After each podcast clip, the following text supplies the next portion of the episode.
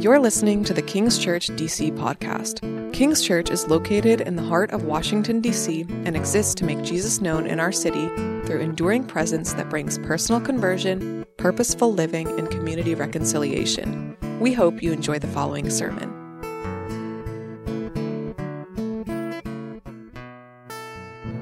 Good morning, all. My name is Wesley. I'm one of the pastors here at King's Church, and delighted to be with you again this morning as we journey through the book of Acts. We've been in Acts for quite some time now, although I believe we're actually going through it pretty quickly. Uh, we have an ambitious goal of getting through the Acts before the end of the year, and I think we're on track to do that. Uh, when we think about the book of Acts, we really are thinking about the historic picture of the early church, what it was, who this movement encapsulated, what did they do, what did they accomplish, and what we can learn from them. And from the moment of Jerusalem onward, now throughout the Roman Empire, we've been seeing God work through his people. We've seen it miraculously with, with explosive growth at times. We've seen it uh, through healings and miracles and through powerful sermons and through these great men of faith called the apostles. But oftentimes, when we really look into the inner dynamics of the early church, we find that it's not just through the voice of a few that the church grew. But it is, in fact, through a slow, patient growth of ordinary people and their faithfulness to the mission of God that God used in extraordinary ways. Now, this reminds me of sports, because I love sports. I, am a huge sports fan. And oftentimes, when we think about sports, we think about the, the great superstars, the heroes. Oh, we already got a picture up. All right, we'll get to this one in just a minute. We think about the great superstars and heroes of these particular sports. But oftentimes, there are supporting cast members that contribute to their greatness. There are other people who come alongside of them, and we could argue without those people, they would not be who they are today. Here's probably one of the most famous ones. We got our man MJ, who, unlike LeBron, did not need a super team to win championships. Oh, burn, right? Uh, all right, all right, all right, all right. Let's calm down. We got to get back to back to the gospel here. All right, so so MJ had Scottie Pippen, right? Now, now Pippen was never in the limelight. He was never uh, received the accolades that that MJ did. But you could argue that Michael Jordan would not be as great as he was without his supporting cast. Uh, next, this is from one of my favorite sports movies of all time. Oh yeah, the great Rocky Balboa. Anyone love Rocky? Yeah, I grew up on this stuff. All right. Uh, Rocky was was known for being this this this guy who could stand in the ring and he could take a beating and he would win miraculously and he was this underdog champion. But you could argue as you watch the movies that there's no way Rocky would ever be able to stand against the great Apollo Creed if it weren't for Mickey in his corner.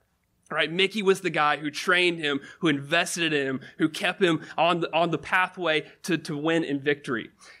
Now, this one is a little controversial today. Uh, but here we go. Oh yeah, Tom Brady and his trainer Alex Guerrero. If anybody doesn't know this guy, uh, he's he's stirred up some controversy in Foxborough throughout the years. But but you could argue that, and Tom Brady would even say that in his greatness and all the things that he's accomplished in his career, he would be nothing without his trainer.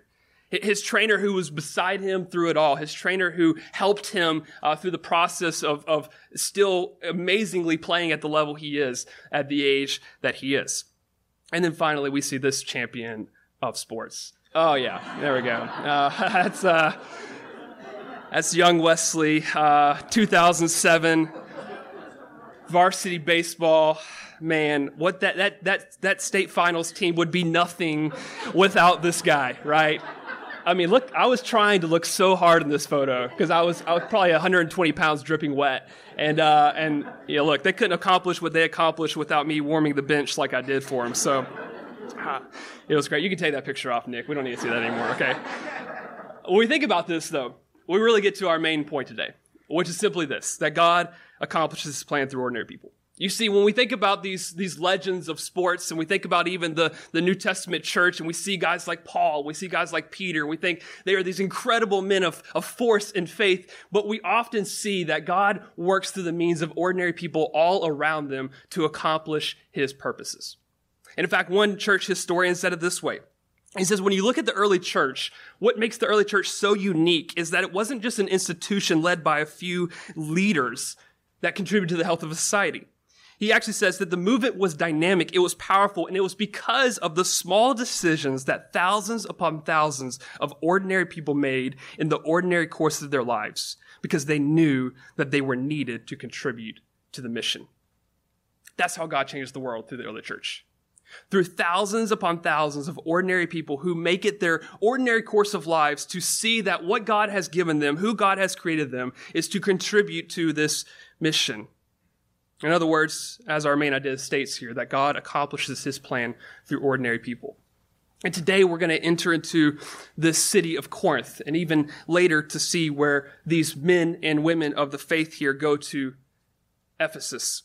And we're going to see in this passage today that God not only works through the giants of the faith like Paul, but he works through often the supporting cast members that we regularly even hear about in the Bible for his purposes, for his glory, to change literally the Roman Empire.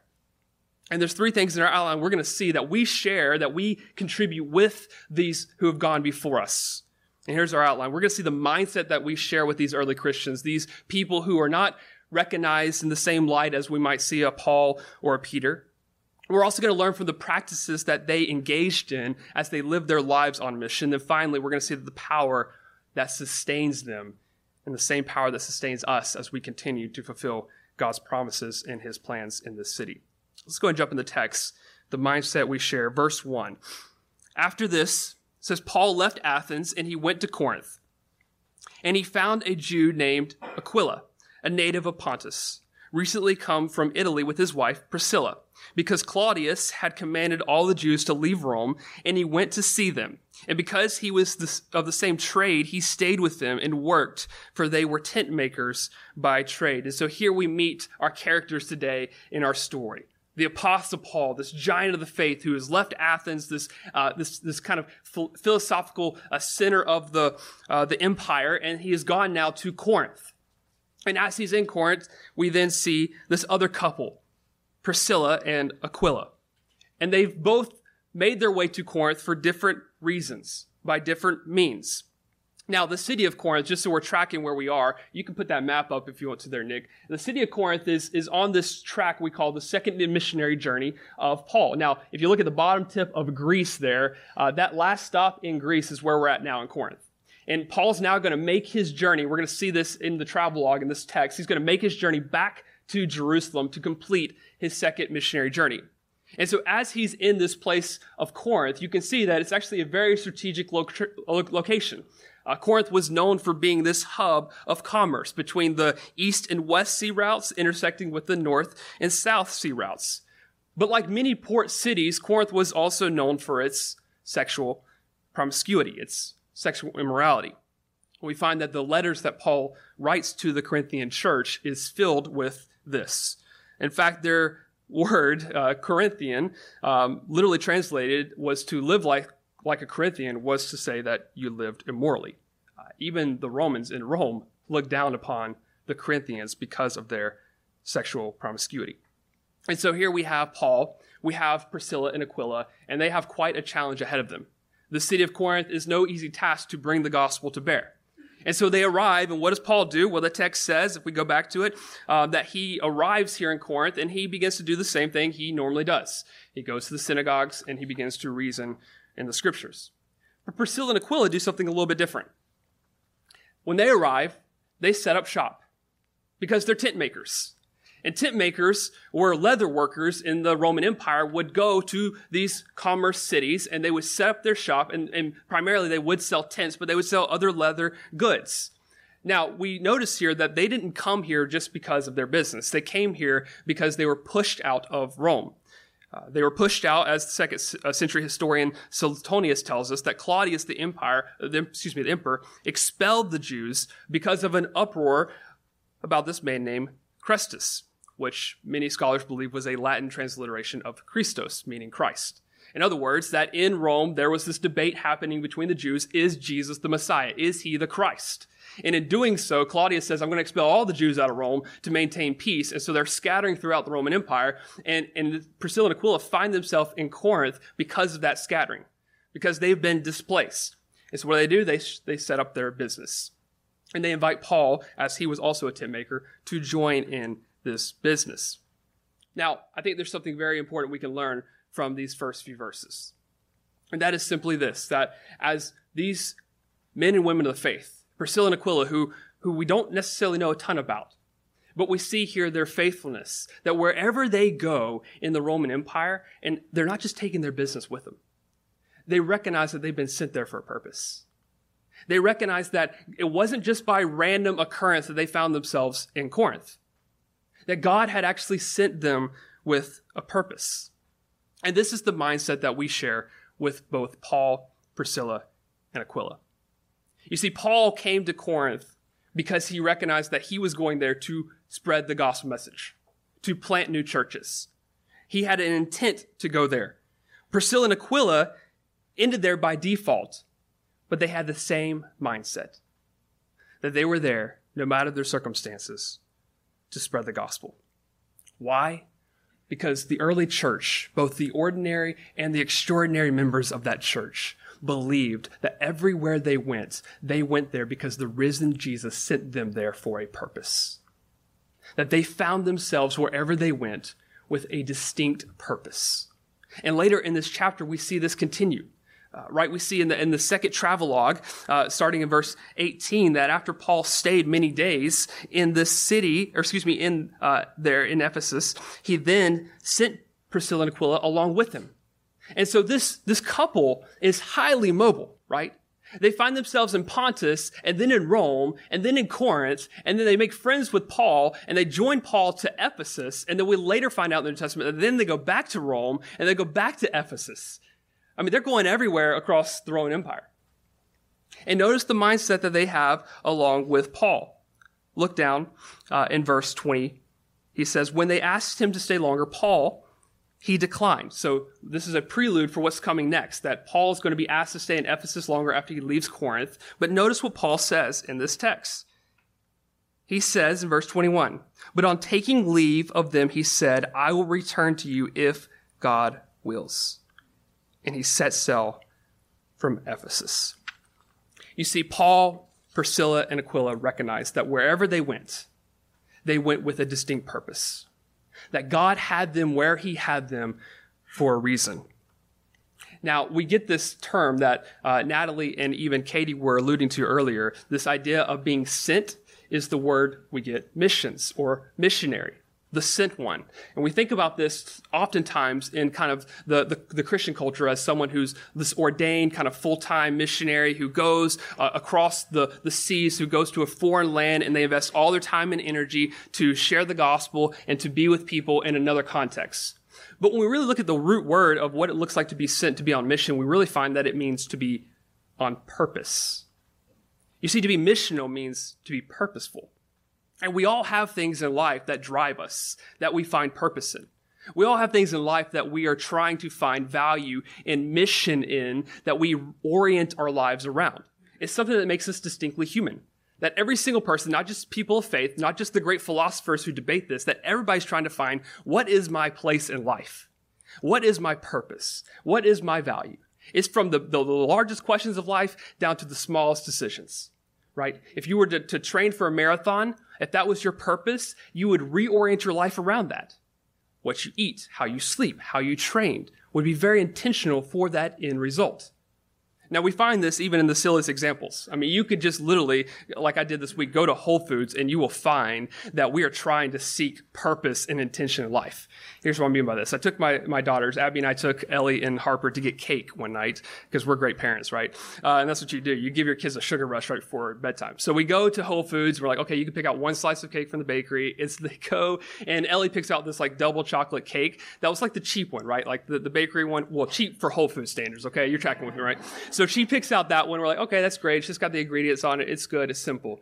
Well, then Harper decides that she wants to pick out the organic, farm to table, super expensive, triple the price blueberry cake from this, this company uh, that locally sources their sugar and locally sources their flour. And it has this long explanation for why this cake is like $12 for this little slice.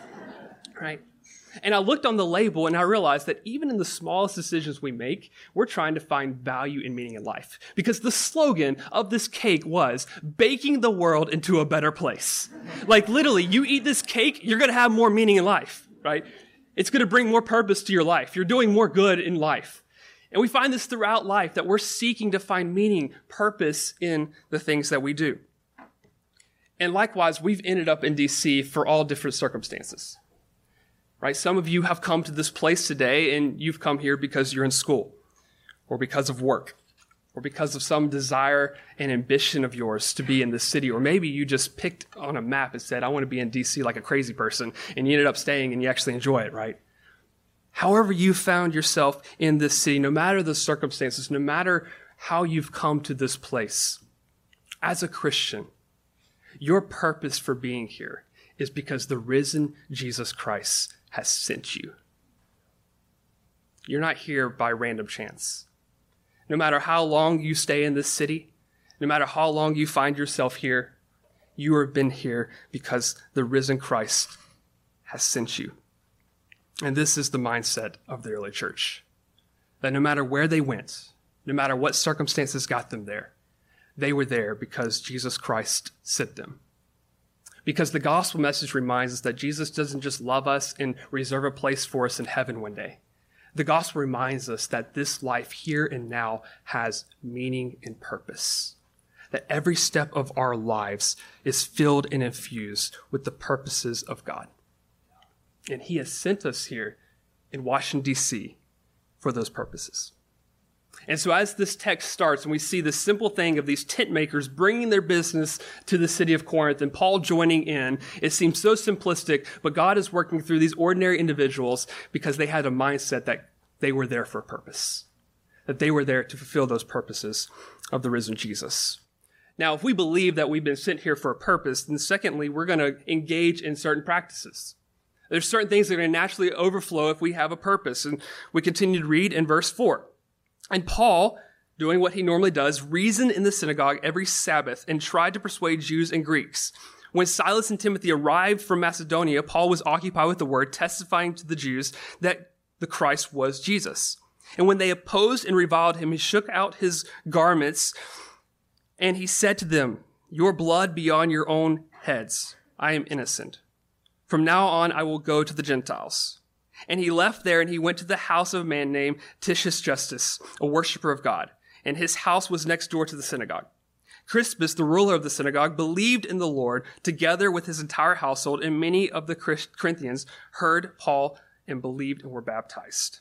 And so here we have these tent makers they come into the city, and Paul's joining them in this work of tent making. And at nighttime, he's sharing Jesus. And during the daytime, he's working hard. He's laboring to make tents. And on his day off on the Sabbath, what does he do? He goes into the place of worship, the synagogue, and he begins to proclaim that Jesus was the Christ. Now, there's something we can really learn here from Paul, and that is the value of hard work, right? I mean, here's the man that oftentimes we look at him and we think about his giftedness, but we see a guy who is laboring hard. He is working hard for the sake of the gospel message. And then his friends arrive, Timothy and Silas. And when they arrive, they bring encouraging news. Now we know from other places in the New Testament that what they're bringing here is not only a report uh, from the church in Thessalonica of how they're doing, but they also bring a monetary uh, a fund for Paul.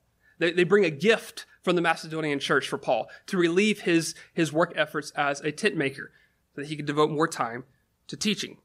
Now, I think there's a practical application for us here that regardless of who we are in this room, we all can sacrifice together for the sake of the gospel. We see this beautiful picture in the Macedonian church that wherever Paul went, they were supporting the work that he was doing. They were joining in on the work that God was doing through Paul. So Paul receives this gift. He receives this encouragement from his friends, Timothy and Silas. And what does he do? He continues to press in in sharing the truth of Jesus Christ. And this is really the important step that we engage in. This is the important practice that we engage in. That we too, if we believe we've been sent here for a purpose, will share the truth of Jesus. Whether you're a teacher or a tent maker, it's the same promise. That if God has brought us here for a purpose, then why not share about our risen Savior? And what does Paul do? He devotes his time, and he would even later write to the Corinthian church. He says, When I was there, I resolved to know nothing except this, that Jesus Christ and him crucified. Whether you're a tent maker or a teacher, whether you're a preacher or you work on Capitol Hill, to be a Christian is to engage in this practice, to make Christ known, to make him known. And verse 5 really sums it up nicely for us. It said, what was Paul doing? Paul was reasoning, he was trying to persuade that Christ Jesus was the Messiah. In other words, what Paul is reminding us here is that the whole Bible is about Jesus. As he talks to these Jews, he's reasoning with the scriptures to remind them that the Old Testament points to him, that the Gospels reveal him, that the epistles that he would later write would reflect back on him, and that the book of Revelation looks forward to him. It's all about Jesus. And as he reasons with them and he's sharing this truth, we notice that their response isn't very positive, is it? They oppose him. They revile him. And so Paul quotes the Old Testament here and he shakes off his, his garments and he washes his hands and he says, I'm innocent and he moves on. Now, I would encourage you probably not to add that to your gospel presentation, right? Blood be on your own heads, right? Uh, don't, don't, say that line. Uh, but, but what we're learning here is, a, is an important lesson for us. That when we share the truth of Christ, some may not like it. Some may oppose it.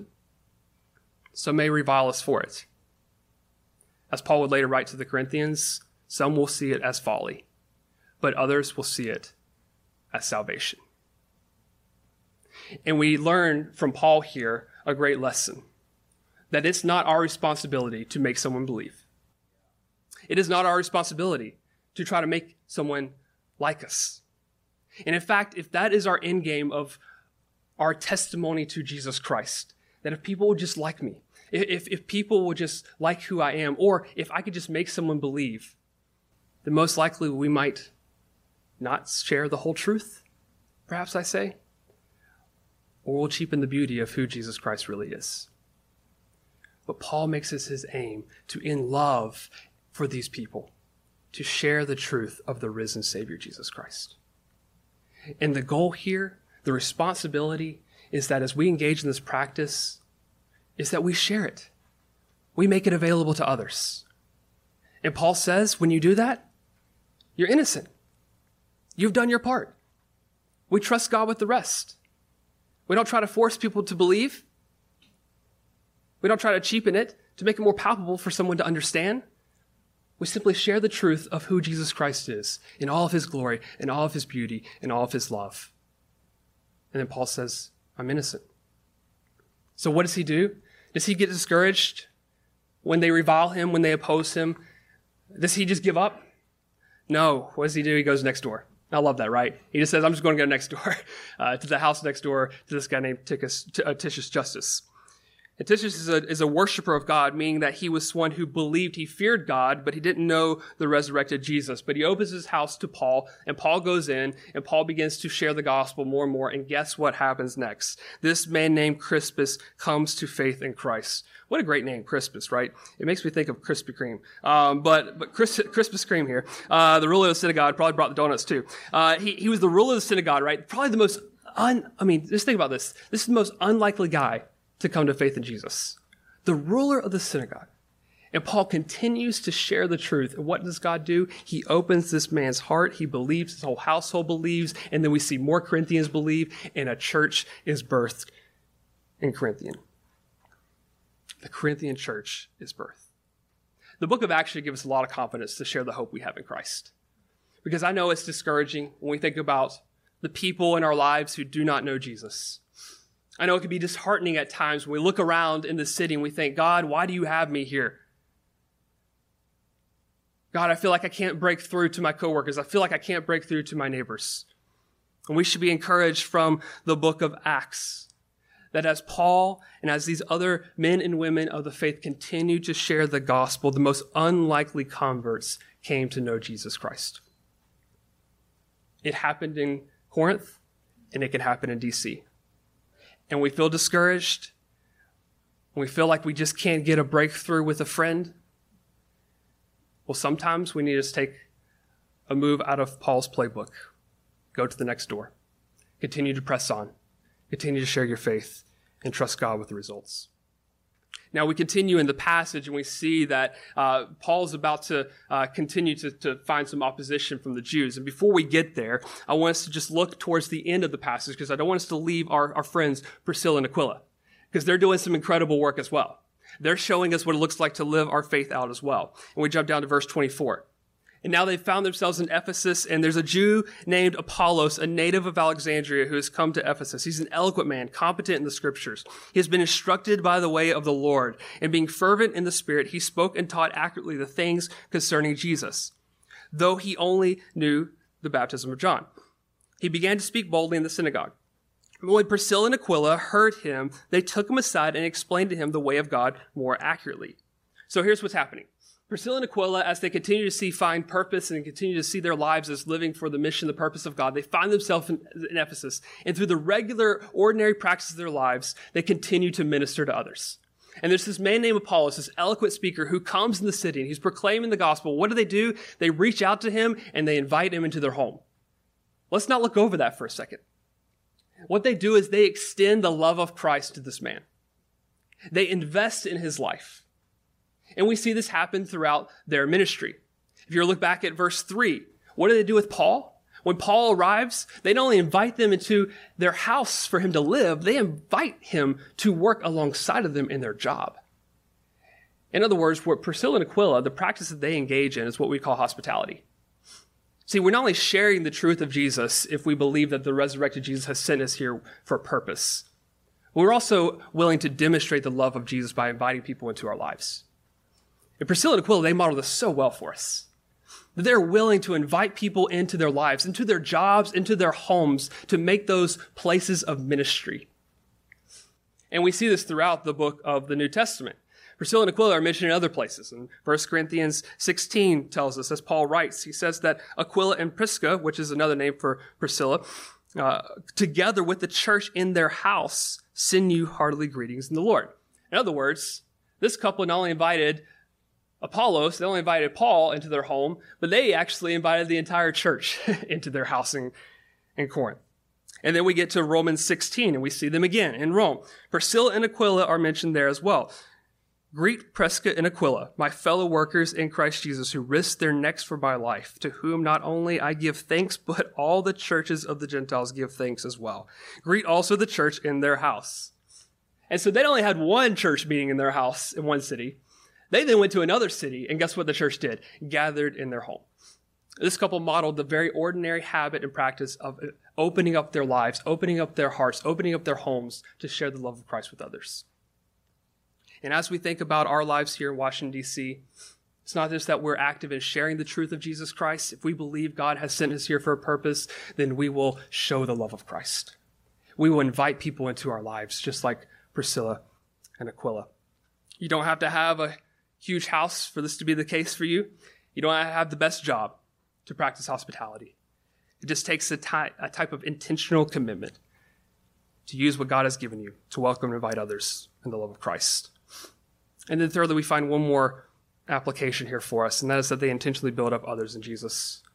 They don't invite this man Apollos in their house, but what do they do? The text says in verse 26, they took him aside and explained to him the way of God more accurately. Paul invests in Priscilla and Aquila, and then Priscilla and Aquila go, and guess what they do? They invest in the lives of others. And this great man, Apollos, who comes from the, the, the, philosophical and educational center of the Roman Empire at the time, Alexandria. He was trained, he knew philosophy, he knew the, the, the scriptures, he could reason from the scriptures with the best of them. He was this formal trained teacher, comes in the city, and this untrained couple, leather workers, invite them into his home, and they begin to invest in him with the knowledge they have of the scriptures. It's a beautiful picture that no matter who we are, no matter what background we come from, we too can invest in the lives of others. We can take what we know, take what we have, and transfer it to others. And through these ordinary practices of hospitality, of just faithfully sharing the gospel message, of investing in the lives of others, we see the, the church grow into this powerful movement throughout the Roman Empire. Now, let's go back to verse 9. Because, you know, when you think about this for a second, when you think about how God uses us in our lives for his purposes, you know, even when we have that mindset, even when we engage in these practices, there's going to be moments where we're going to be weak there's going to be moments where we're going to feel discouraged. There's going to be moments where we're going to feel beaten up. And what sustains us in those moments? Well, let's look at the scriptures in verse 9. As Paul was in Corinth, the Lord said to him one night in a vision, Do not be afraid, but go on speaking, and do not be silent. For I am with you, and no one will attack you to harm you. For I have many in this city who are my people. And he stayed for a year and six months teaching the word of God among the people. And then it says, verse 12, But when Gallio, the proconsul of Achaia, the Jews made a unified attack on Paul. So again, he's under attack. They brought him before the tribunal, saying, This man is persuading people to worship God contrary to the law. Verse 14. But when Paul was about to open his mouth, Gallio said to the Jews, If it were a matter of wrongdoing or a vicious crime, O Jews, I would have reason to accept your complaint. But since it is a matter of questions about words and names and your own law, see to it yourselves. I refuse to be a judge of these things. And he drove them from the tribunal. And they all seized Sosthenes, who was the new ruler of the synagogue, and beat him in front of the tribunal. But Gallio paid no attention to any of this. Here's what's happening Paul, in the season where church is being birthed in Corinth, is weak, is fearful. Maybe he's in a season of burnout. Maybe he's in a season where the, the pressing evil of this culture is just too much for him. What we see here in verse 9 is simply this that, that Paul is human just like us. Here's a man, a great man of faith, a man who has just seen the ruler of the synagogue come to faith in Christ in his household. A man who has just seen a church birthed in the home of Priscilla and Aquila. And even with all that, he's fearful. He's weak, just like we would be at times. He's perhaps disheartened, discouraged. And so Jesus comes to him with this vision and reminds him of something. It reminds him and builds him up in something. He says, Do not be afraid, Paul, but go on speaking and do not be silent, for I am with you. That phrase right there is so important for us today. Because what Paul is being reminded of is the promises of God. You see, the power that sustains us when we go through life and we find ourselves in moments just like Paul, where we're engaging these practices of the early church, we're sharing our faith, where we're inviting people into our lives, we're investing our lives in the lives of others. And we find ourselves in moments of weakness, in moments of discouragement, in moments where we feel like we just can't get over the hump. Where do we go to sustain us? In the promises of God, in the promises of the gospel that Jesus says, I am with you. You see, what kept Paul going was not his giftedness. It was not his ability to, to lead. It wasn't his own strength. What kept Paul going was that Jesus was with him.